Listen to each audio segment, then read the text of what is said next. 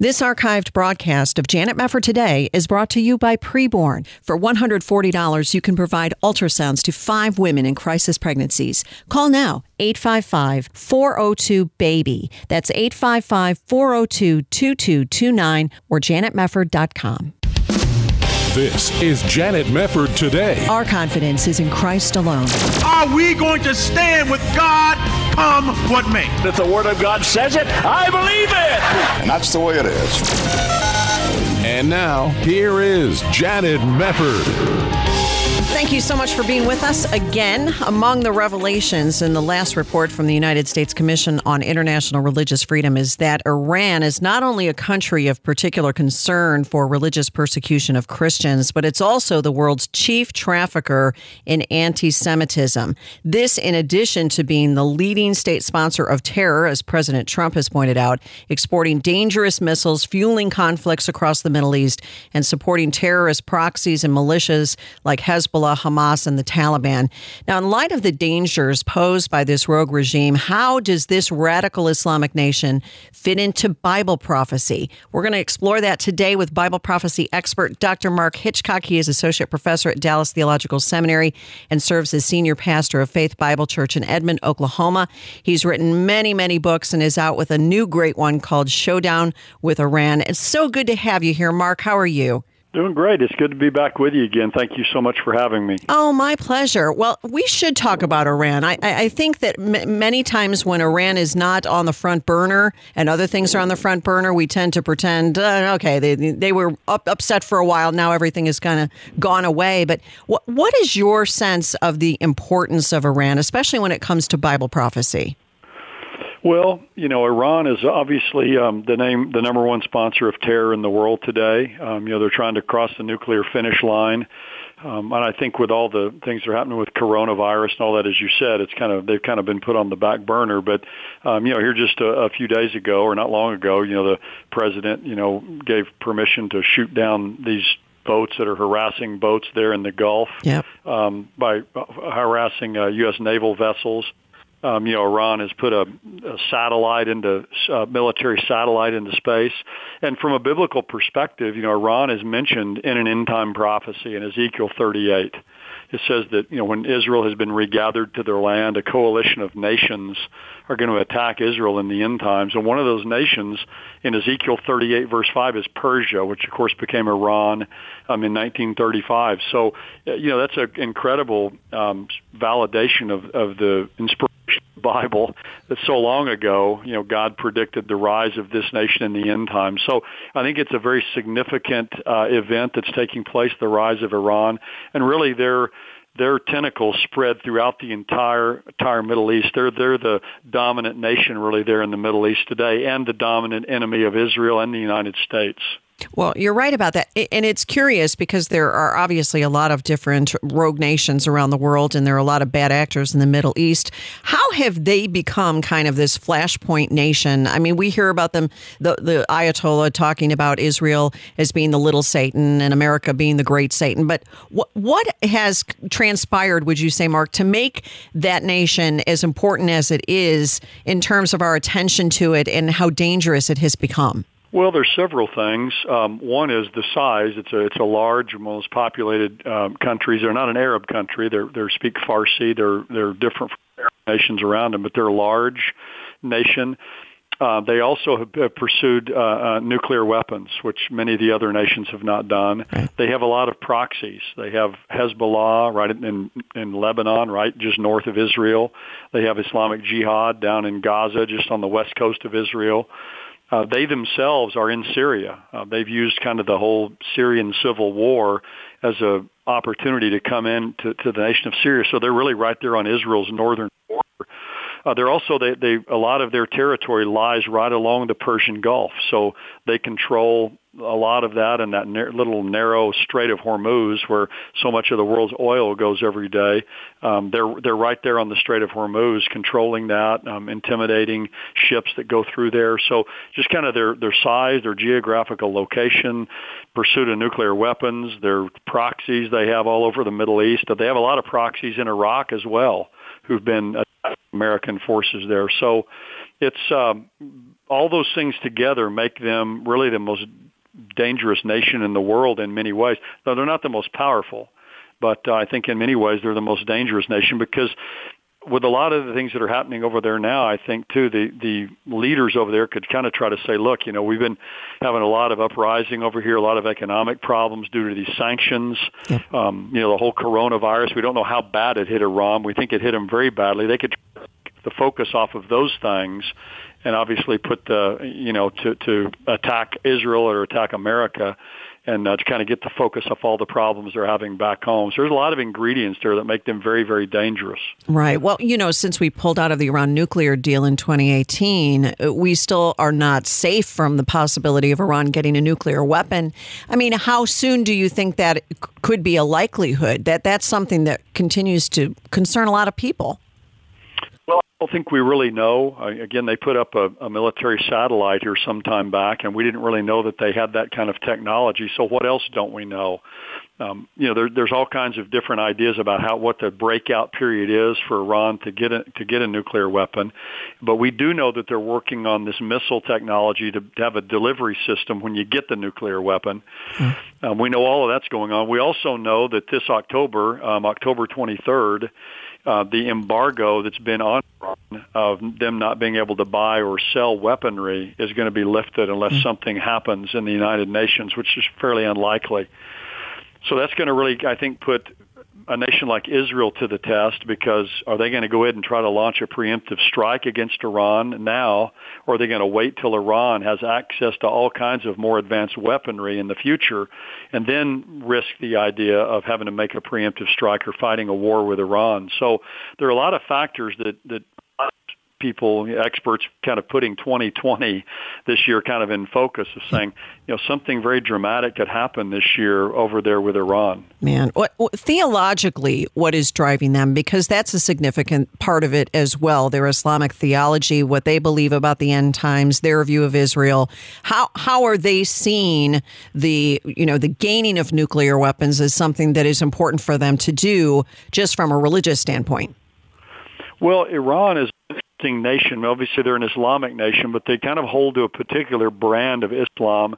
It's it's they're Shiites. You know, the the majority of Muslims are Sunnis, about 85 percent in the world. They're Shiites, but they also hold to this form of Shiism called Twelver Shiism. And they believe that the 12th Imam, who's a descendant of Muhammad, that he went into hiding when he was a young boy back in the ninth century. And so since he went into hiding as a, a boy, obviously there wasn't a 13th or a 14th or a 15th Imam. He was the last one. Yeah believe he's going to come out of hiding at some point in the end times. And um, they believe he's going to come in a time of bloodshed and warfare and chaos. And they believe that he, they, that they can hasten his coming. They can actually accelerate and speed the coming of their Mahdi or their Messiah. So all of that plays in as well. Um, one one expert, I'm sure many of the listeners know who Joel Rosenberg is. He's called the leaders. They're the Mullah regime, uh, uh, an apocalyptic genocidal death cult. Mm. So that's a pretty descriptive term. Yeah. But it's very apocalyptic. Of course, it's genocidal. They want to wipe out the Jewish people. And uh, again, when we're talking about Iran, uh, one thing I always like to clarify is we're not talking about the people of Iran. You know, the, the people there, we obviously have nothing against the people there. There's actually a lot of revival spiritually that's going on there, which is a wonderful thing. Yes. But we're talking about the mullah regime that runs the country, uh, the Ayatollah and others but they hold to that brand of Shiism that's very radical, very apocalyptic, and so you know that those are not the kind of people that you want to get their hands on nuclear weapons. No, not at all. Is there is their primary target Israel? Because as I mentioned before, there's statements about the little Satan and the great Satan. They want us gone too, but would they go after Israel before they went after us?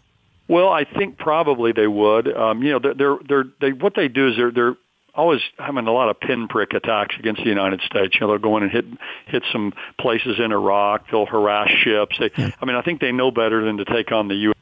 Even when we killed General uh, uh, Qasem Soleimani, yes, uh, you know they didn't really do anything directly to back back from that. And but what's interesting too, Soleimani was the head of a, a part of the Iranian military called the Quds Force and Quds in their in their terminology means Jerusalem. Hmm. So he was head of this force called the Jerusalem Force, basically, which shows you how much they hate Israel and want to take over Israel.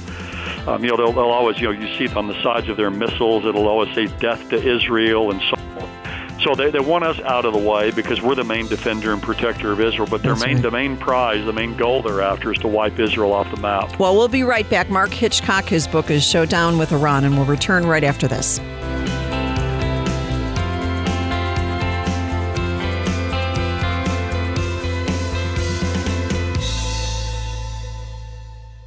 Here's Dan Steiner, president of Preborn, with an important update. COVID 19 is creating a surge in unplanned pregnancies as Americans shelter in place. Meanwhile, preborn crisis lines are flooded and we have quadrupled our patients seeking abortions. Your help is needed now more than ever as clinics had to cancel spring fundraisers. Would you consider sponsoring an ultrasound to introduce moms to their preborn babies? When a young mom sees her baby on ultrasound, she'll choose life 80% of the time. Preborn centers are the alternative to Planned Parenthood. And this May, through a challenge grant, Preborn is able to send $100,000 to clinics if this goal is reached. You can help. Call 855 402 BABY now. One ultrasound is just $28, but this challenge will double your efforts. To donate, just call 855 402 BABY. That's 855 402 2229. All gifts are tax deductible. Once again, call 855 402 BABY or there's a banner to click at janetmefford.com. Are you in need of a healthcare program? You're in luck. As a member of Liberty Health Share, you're part of a community that comes together to share their medical expenses. You can sign up throughout the year with membership starting as early as the following month, and there are no contracts or commitments. Programs start as low as $199 per month, and there's no network, so you can choose your own doctors and hospitals. Liberty Health Share is a nonprofit ministry, not insurance, so your money goes toward helping other members with their eligible medical expenses. And in your time of need, other members are there for you too. You can feel good knowing you're part of a community of like minded individuals who understand the importance of people coming together to bear one another's burdens. Find out more by calling 855 565 2561. That's 855 565 2561 or visit libertyhealthshare.org slash JMT. That's libertyhealthshare.org slash JMT. You're listening to Janet Mefford today. And now, here's Janet. Welcome back. Thank you for being with us. And we are delighted to have with us Dr. Mark Hitchcock, Bible prophecy expert, author of the new book Showdown with Iran, Nuclear Iran, and the Future of Israel, the Middle East, and the United States in Bible prophecy. Such important days we're living in in many, many ways. And you had referenced Ezekiel 38, Mark, as a very key passage when it comes to the future of Iran. Uh, Talk a little bit, if you would, about this Gog and Magog and the, the showdown with Israel and, and what the Bible predicts will happen in these last days. Yes, Ezekiel 38 and 39 are uh, incredible chapters in the Old Testament written over 2,500 years ago. And it predicts that once Israel is regathered to their land and they're at rest and living securely, which that's interesting because that doesn't seem to be the condition they're in now. Yeah. uh, when they're at rest and living securely, this, this coalition of, of nations, Russia is mentioned there, I believe, in Ezekiel chapter 38. It's, it's called Rosh. Um, then you have uh, Persia mentioned, which is Iran. Then you have four different places that are mentioned. They're geographical places that are in modern day Turkey.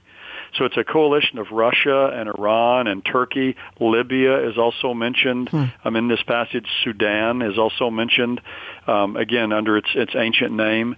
So all of these nations that are kind of nations that surround Israel, also some of the the uh, a- nations of Central Asia, could be even nations like Afghanistan and others. They're they're going to attack Israel in the end times, and you know what we see today. We see those those nations really forming alliances with one another, and all of them have a deep hatred and a deep seated desire to see Israel wiped off the face of the earth. And we again, as I mentioned earlier, we have Iran and Russia in Syria right on Israel's northern border. Yeah. So it's just what we see today is not the fulfillment of Ezekiel 38, but I, I think it's the build-up or kind of the setting of the stage, if you will, hmm. for this invasion to occur. And the Bible says when these nation these nations do come down into Israel, which I believe will be during that first half of the coming seven-year tribulation period, that they're going to be wiped out by God. They're going to be just in, incredible devastation as God annihilates these armies as they invade Israel. And of course, that's going to be a, a great turning point in many ways in, in the future and in the end times for a lot of different events. But it's you know what we see today is really the setup for that, and you really couldn't have a better setup than what we see today. Um, you know, there's also a mention in the Bible of you know this rise, the, the Antichrist who's going to rise in the end times is going to make a, a peace covenant with Israel, right. and it's during that time this invasion will occur. I think because it says they're living at peace. But also, you know, what's the other thing everybody wants in the world today? We want peace in the Middle East. Yes. So all of these ingredients are kind of coming into place at the same time and converging that I think, you know, lead me to believe this invasion could be not too far along on the horizon. Right. Now, do you see anything in those particular chapters of Ezekiel that would indicate any sort of nuclear strike? I know that's difficult to look at old, old passages of prophecy and see direct, you know, words saying that, but do you see anything either in Ezekiel or some of the other prophetic passages in Daniel that would indicate that Iran, in many ways, would be able to get off a nuclear strike on its enemies, Israel or us? Well, there you know there's a lot of passages in the Bible that people take to refer to nuclear weapons. You know, like you know the uh, in, in uh, Revelation chapter eight, it talks about you know the the seas turning to blood, and it talks about wormwood and uh, these different things like that. Um, you have in a passage in Zechariah that's a very it looks like devastation, like nuclear weapons. Second Peter chapter three. Um, there's even even in in uh, Ezekiel 38 as these armies are destroyed.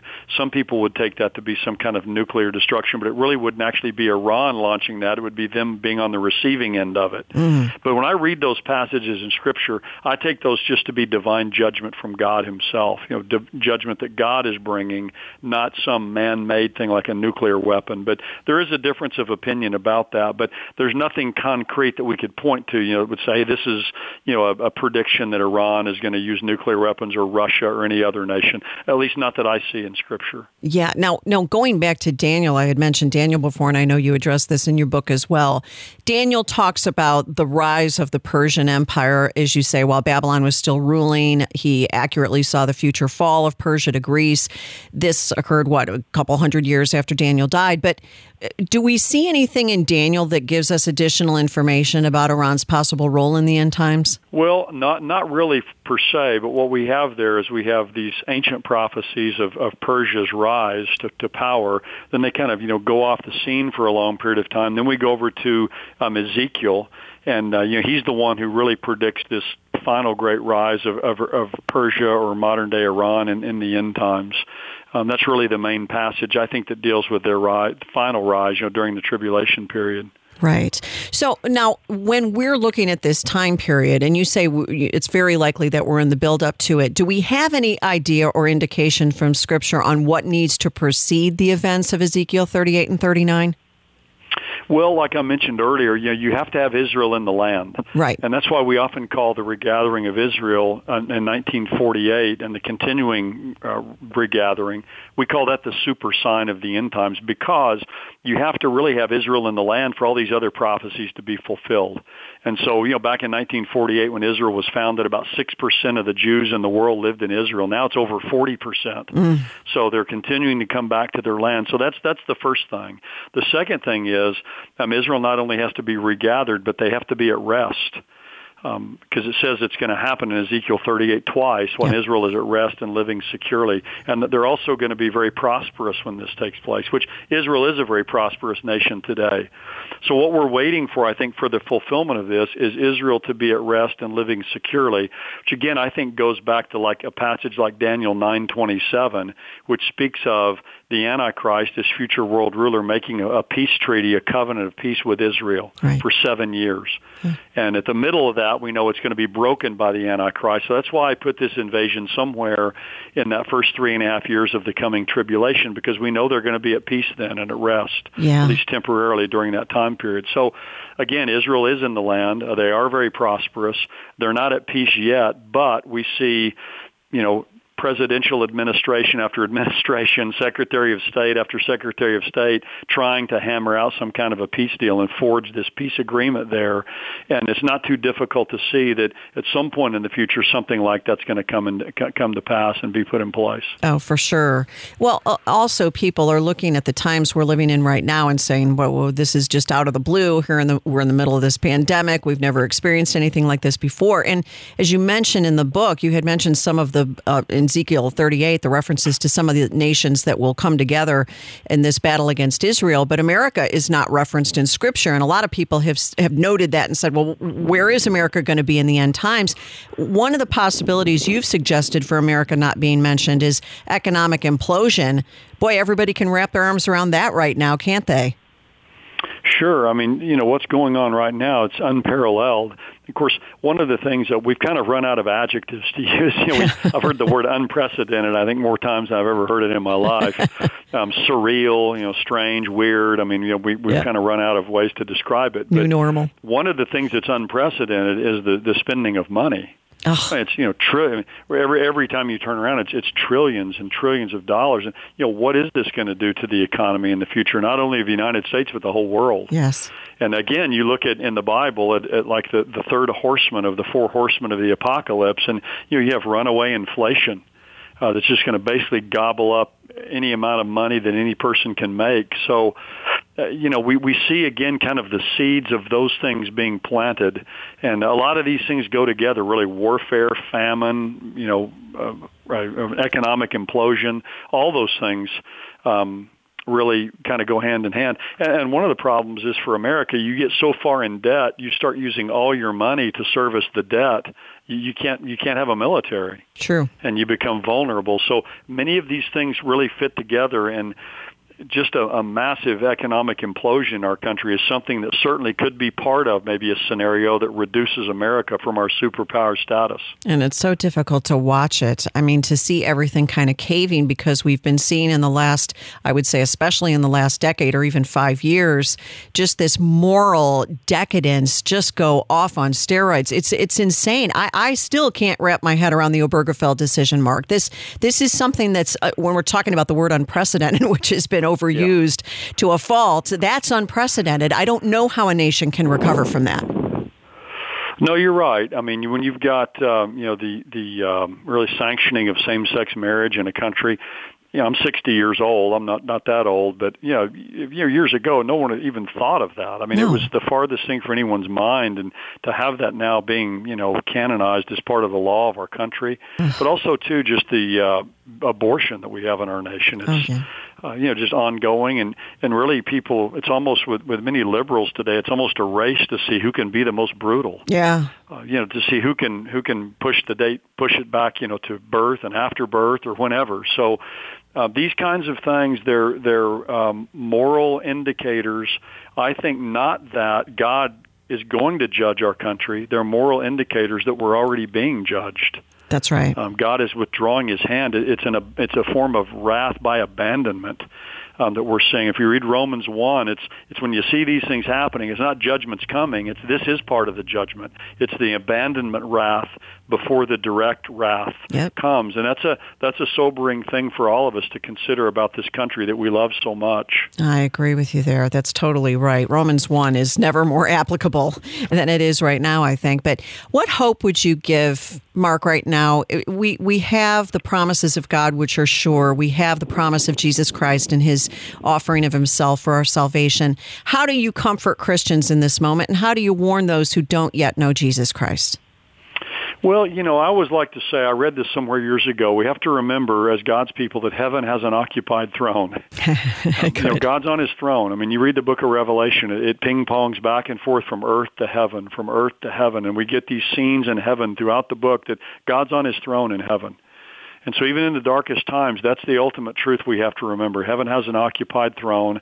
Uh, there's never any panic in heaven. There's just plans. And, uh, you know, the, the, the, the uh, Trinity's never meeting an emergency session. God has a plan. He, he knows the future. He controls it. I love that. Yeah, Mark, so sorry we ran out of time, but Dr. Mark Hitchcock, the name of the book, Showdown with Iran. Wonderful book, and so good to have you here. Thank you, Mark, and we'll be right back on Janet Mefford today.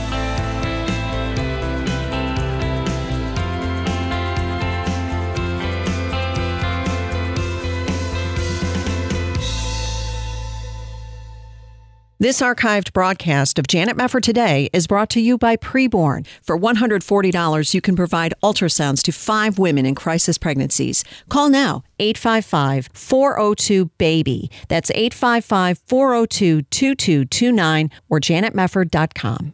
This is Janet Mefford Today. And now, here's your host, Janet Mefford. Welcome back. Well, last week, a federal judge ruled that California Governor Gavin Newsom had the right to ban churches in his state from opening during the pandemic lockdown in response to that lawsuit from a church in Lodi. Well, now more Christians are standing up and saying, We are going to reopen our churches. And opening day, they say, will be Pentecost Sunday, May 31st. Now, yesterday, you heard some of the great remarks that were recently made by Pastor Jim Franklin of Cornerstone Church Fresno, explaining why he and other pastors have have joined together with Advocates for Faith and Freedom and the National Center for Law and Public Policy to oppose the governor's unconstitutional executive order. They have sent a letter to him and to the director for the California Public Health outlining their concerns and urging the governor to change that order before May 31st rolls around. So we're going to find out more about it now from Pastor Franklin. And we're glad to have you here, Pastor. Thank you so much for joining us. Thank you for the opportunity, Janet. Yes, well, you still can't have in person worship services there in California. Does this all come down to the fact that you are considered to be non essential? Is that what it boils down to, basically? The governor placed us in the same category as sporting events, movie theaters. He put us in the same category as, as entertainment, non essential, which we totally disagree with. Right. Now, before he did that, as I understand it, he did not sit down with churches and pastors and try to hash this out. Is that correct that he really didn't seek input from churches before he did this? Not that we're aware of. Uh, all the indication we have is that we were just thrown into that uh, group of the also stated. Uh, now, since that time, because churches have uh, united and because they've come together, we have gotten the governor's attention in the meeting last week, his office was in contact with us wanting to know you know, what was it that we wanted? That didn't happen until churches began to speak up. That's excellent. Now, tell us about who all is standing up because there have been various reports. I know you've been involved, you did a press conference, but there are other churches, other pastors who are standing up with you. Tell us a little bit about all of these Christians who are saying, we're, we're going to open up our churches. This is just unconstitutional. Well, we're part of, a, of an organization, uh, Church United uh, which uh, represents uh, over a thousand churches and congregations across California of all denominations, of all sizes. And uh, they're ones that are really helping to spearhead this. Faith and Freedom, as you mentioned earlier, is kind of our legal counsel, along with several others that are standing with them, Alliance Defending Freedom, yes. and others that are standing with churches, uh, small churches of, of a few uh, people and large churches of 20 plus thousand. Well, that's great. You know, one of the things that I think a lot of us thought at the very beginning was, all right, well, we'll voluntarily cease having in person worship because we want to slow the spread for 15 days, like everybody was being told. What was the point at which you began to say, we've been shut down long enough? I think you're exactly right. At the beginning of this, nobody knew what was about to happen, and the way the reports were coming down is that uh, we needed to close down, not for the sake of the government, not because of restrictions of the government, just from a safety standpoint. We care about our people, and this seemed like the thing to do. Now that more uh, information has come out, now that other businesses are beginning to open up, our question is is not that we want to be treated differently. We just want to be treated fairly. And if hundreds of people can gather under a roof at a big box store, why can they not gather under our roof uh, to worship God? We just we just want fairness in this. Right. Well, and it, I think you were the one who pointed out that Walmart is not a First Amendment protected institution anyway. So churches ought to have more consideration if you think about it. Well, this is one of the things our founding fathers recognized in that First Amendment that government shall make no law. They can't restrict. And the courts are standing up for that. I know you mentioned of what happened in the California courts, but I'm sure you're aware of what happened over the weekend there in Kentucky with the federal appellate court of the 6th District who stood against the governor of Kentucky and said the governor has offered no good reason for refusing to trust the congregants who promised to use care in worship in just the same way that it trusts accountants, lawyers, laundromat workers to do the same. Yes. So now the courts at a federal level are beginning to side with us the Department of Justice is siding with us, saying you have a constitutional right. You got to do it safe. We want that, but th- that right can't be taken away from you. Has Governor Newsom ever outlined why he put churches in the non essential category? Has he ever explained himself on making that decision? No, he hasn't. Not in any setting that I'm aware of.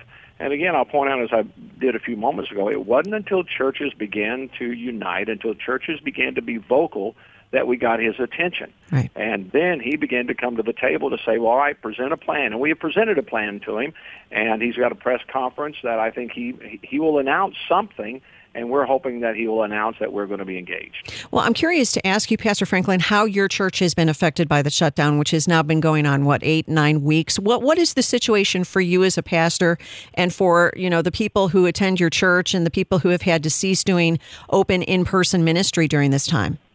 Well, to quote another literary work, it's the best of times and it's the worst of times. Yeah. It's the best of times because it's given us opportunity to reach out to our community. We've been involved in uh, handing out uh, food to literally hundreds of thousands of individuals over these last few weeks, not only here in our city but in surrounding areas.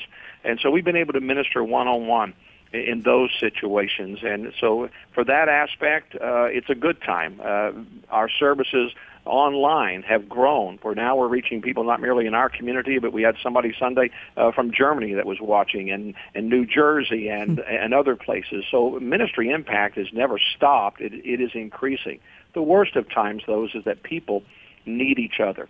They need that, that support of one another face to face. I mean, you can watch a fire on a TV screen and all that looks nice and wonderful, but there's nothing like standing and warming by that fire when it's real. And I think that's what our people are, are missing. We're going to get over the COVID-19 virus. People are going to recover from that, I believe. It's a real thing. We take it seriously. But there are marriages that are hurting. There are people that are going into addictions. There are lives that are being destroyed that if we don't do something, and we think that's the mission of the church, if we don't do something, we may not get those people back. Yeah, that's a good point. Well, and you think about what Scripture says about not forsaking the assembling together, you know, with one another in the book of Hebrews, and there is a lot of practical ministry that you just can't do online in the same way. Not to mention, you can't have communion. You can't do baptisms. I mean, it comes down to really restricting worship when you begin to extend that deadline really into an indefinite period of time. Isn't that basically what Governor Newsom has said? It's kind of indefinite at the moment. Uh, he's given us no indication of when that will be. His first was that this isn't going to happen until next year, possibly, or months away. But now that the church has arisen, now that we're standing up, uh, he's now backed that off to where he said, "Well, it could be it could be less than a month before we announce something." So I think that's the important of people standing up for their constitutional rights. I have people say, "Well, you can't you can't go against the government. You're breaking the law, and we're supposed to honor the authority that we have." Yeah. Well, in this country, we don't have a king. We have a constitution. Yep. And our constitution gives us certain rights. And when the king or the governor or whoever it may be go against that, we have the right in this country to challenge that. And we have a long history in this country of doing that and preachers doing that. That's what Dr. King did uh, when he stood for civil rights. And so when we see our rights taken away from us that, that have a, an impact upon the people that we have committed our lives to serve, we have not only a right, but as pastors, I believe we have a responsibility to stand up and declare that in the right attitude. I'm not angry with, with the uh, governor. I've never met the governor. I don't know the governor uh, personally. But I know that his policies in this case are wrong, and somebody must challenge that. Right, absolutely. What, what do you think is the downside of not challenging the order? Because there really are some Christians who look at Romans 13 and don't understand what you just said, which is absolutely correct that we don't have a king, we have a constitution. But they say, well, we just have to keep on obeying the government. What are the negative consequences of taking that idea to its natural conclusion. I mean, did, how long will we be shut down if we don't push back a little bit? Well, exactly. And then I would just go to history once again to answer that. Uh, tell that to the Reverend Dr. Martin Luther King Jr.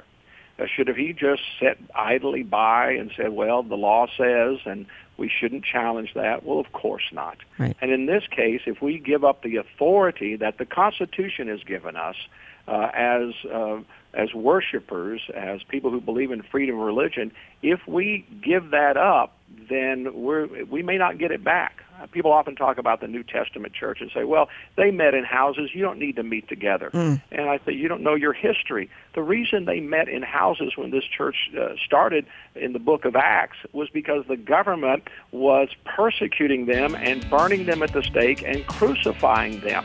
Once that was released, they started meeting together, and then the gospel spread like wildfire. I love it. We're going to take a short break. We'll come back with Pastor Jim Franklin from Cornerstone Church Fresno discussing reopening churches in California. Stay with us. We'll be right back on Janet Mefford today.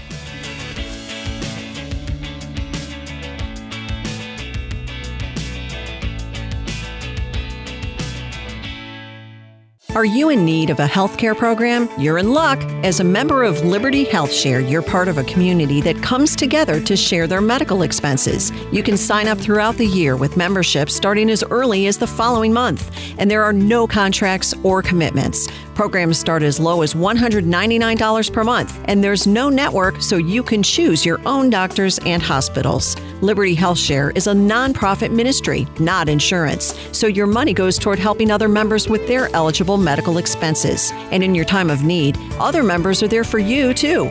You can feel good knowing you're part of a community of like minded individuals who understand the importance of people coming together to bear one another's burdens. Find out more by calling 855 565 2561. That's 855 565 2561 or visit libertyhealthshare.org slash JMT. That's libertyhealthshare.org slash JMT. Here's Dan Steiner, president of Preborn, with an important update. The COVID 19 virus is having a terrible impact for the most vulnerable among us, the unborn. This past week, a woman shared she feared being pregnant with so much going on in the world. The abortionist gave her an RU46 pill to terminate her pregnancy. Our Preborn Center was there for her, however, reversed the abortion pill and saved her baby. Our crisis line is flooded with women with similar stories. Preborn centers are the alternative to Planned Parenthood. And this May, through a challenge grant, Preborn will be able to send 100 $100,000 to clinics if this goal is reached. And you can help. Call 855 402 BABY. That's 855 402 2229. One ultrasound is just $28, but this challenge will double your efforts.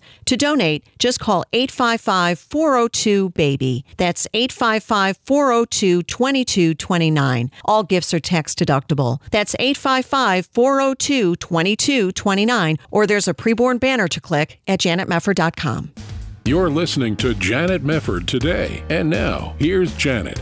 Welcome back. It is so encouraging to see so many churches in California now standing up and saying we will be reopening our churches.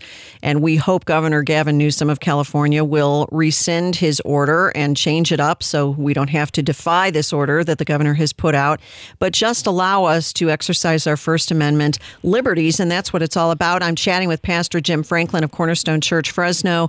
He and a number of other pastors have joined together with some other organizations to oppose this executive order that is really unconstitutional. You made a great point. I wanted to return to this just for a moment, Pastor Franklin. Before we went to that break, you had pointed out that people will discuss the early church in the book of Acts and try to say, well, what's the big deal about worshiping in houses? That's where the apostles did. And you pointed out, well, right, because they were being persecuted. And eventually we did get buildings. But beyond that, I thought it's not an appropriate thing for people to say because we can't even get together in houses in some states in this country because we have to social distance. So we, we're, we're not even able to do what the apostles did in many cases. No, we're, we're seeing that. I was just on a, a call with uh, with our city officials. That was a question that came up. Well, so you know, what are the restrictions? They don't even know. I think you get to the to the state level, they're not even for sure. We know at the national level the disagreements that has come. Well, is this safe or is that not safe? Do you wear a mask? Do you not wear a mask? Is it ten people or is it twelve people? And so in those types of when people are unsure, then that's where the Constitution steps in and say we can't limit people's rights. We got to give them that opportunity had someone tell me the other day. It says, "Well, you know, when people come back together at church, then they're uh, uh they're going to hug each other and and they're going to violate the social distancing and everything." I said, "Why would you trust that person to go to a Walmart or a Costco or a big box store? You'll trust them to go there and see their friends and their neighbors, but you're saying you can't trust them to come to church to do that right. because if you're putting that that tag on it, that is religious discrimination."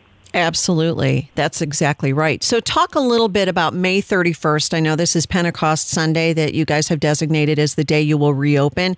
Tell people a little bit more about what you have planned and especially what you have planned if the governor does not fix his order before then. Our, our ultimate goal is to keep people safe. As, as a pastor, uh, these are not customers that are coming to my church. These are the people that I've sat in hospital rooms with, waiting for a doctor to come to give them good news or bad news. These are the people that I've married their their children. I've buried their relatives. I've I've sat with them and laughed in the joys of their life, and I've cried with them in the tragedies of life. If anybody cares for the people who walk through my doors, I, as a pastor who have dedicated my life, I've been here over a quarter of a century. I care about those people. I do not want to do anything that would in any way harm them or put them at risk. But in the same sense that I know I'm smart enough, if the people at Walmart can figure this out, I can figure this out of how to keep people safe. So no, it won't be a mass service where we'll come back in as we did before we shut down. We'll have social distancing. We won't have child care at the very beginning. It will be a limited opening. It will be uh, scaled down, but it will give people the opportunity to gather together in a building uh, to be able to worship the Lord together, to hear the Word of God. It is somewhat symbolic. I recognize that.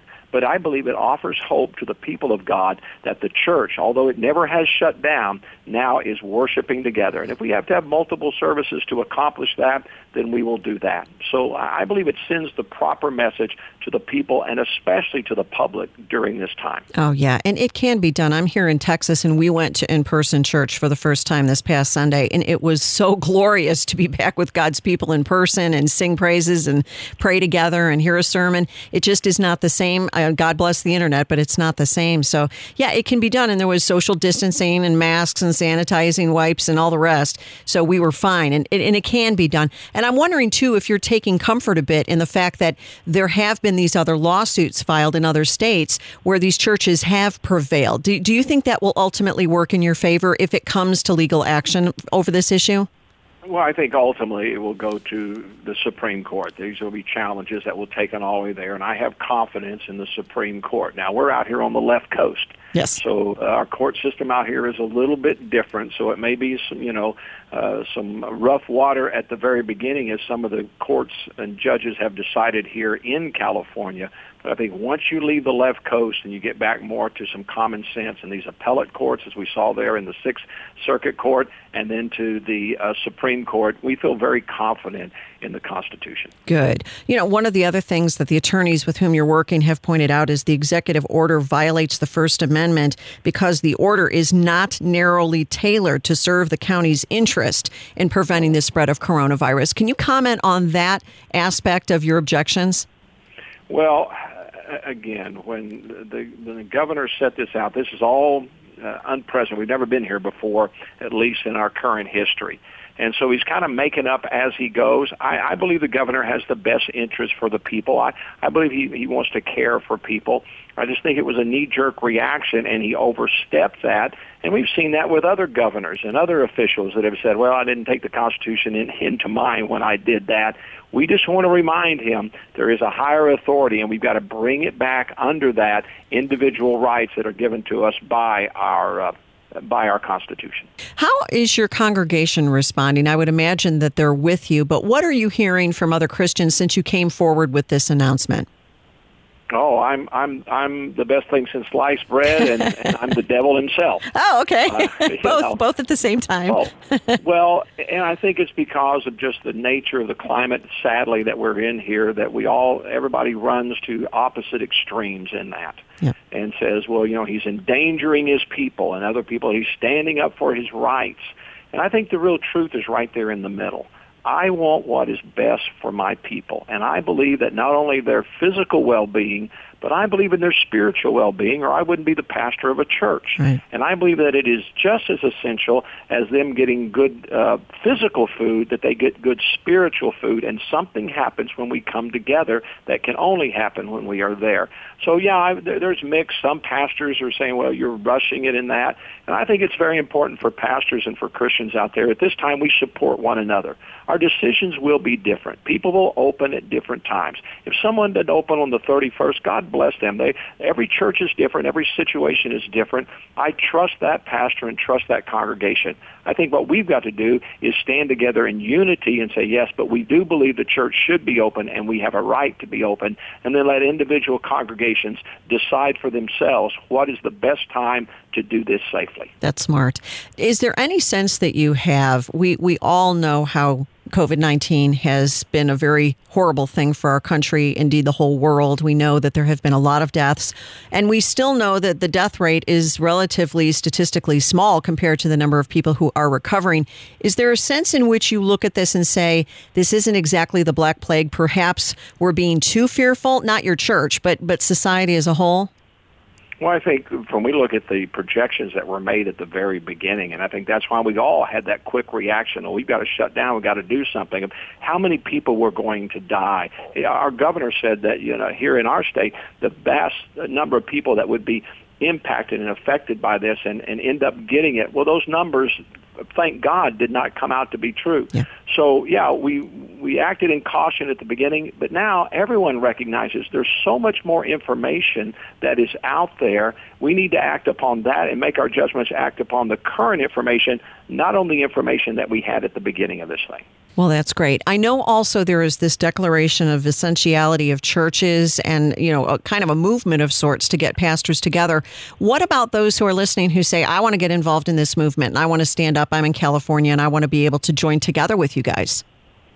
Well, our law firm has, has put together a great uh, site and a great declaration faith-freedom.com. Faith-freedom.com. Uh, people can go there. They can see that document. They can sign on to it if they'd like to be a part of it to declare that we are essential. And I, obviously, we're looking for people here in California, but I think it's something, uh, a movement that could go nationwide. Excellent. Are there any dangers that you've heard of that you would have any sort of police pushback if you go ahead with your reopening of your church service on May 31st and Governor Newsom did not change the order in time? Do you fear any sort of legal or even police consequences whatsoever, or are you are you kind of confident that they're not really going to arrest you or anything like that? Well, I've again, I'm not an attorney. I just play one on the radio, so I don't want to into the legal aspect of it. But uh, there is that possibility. And I was talking to a, a pastor. Well, what happens if they do? And I think we have to we have to realize that is a possibility uh, that that could happen. The likelihood of it, I think, is very very slim. But the but the reality is, yes, you know that could happen. The the governor could send the highway patrol. It would have to be a uh, the county's not going to enforce it. The city has already said they're not going to. So it would have to be from the state. Very unlikely that that would happen. Now, yeah. fines and other repercussions, that's another story. Yeah, we'll see what happens. But we'll be praying for you. I'll give out that website, faith-freedom.com, if you'd like to give your support, particularly if you are a pastor or a church member there in California. You can check it out, faith-freedom.com.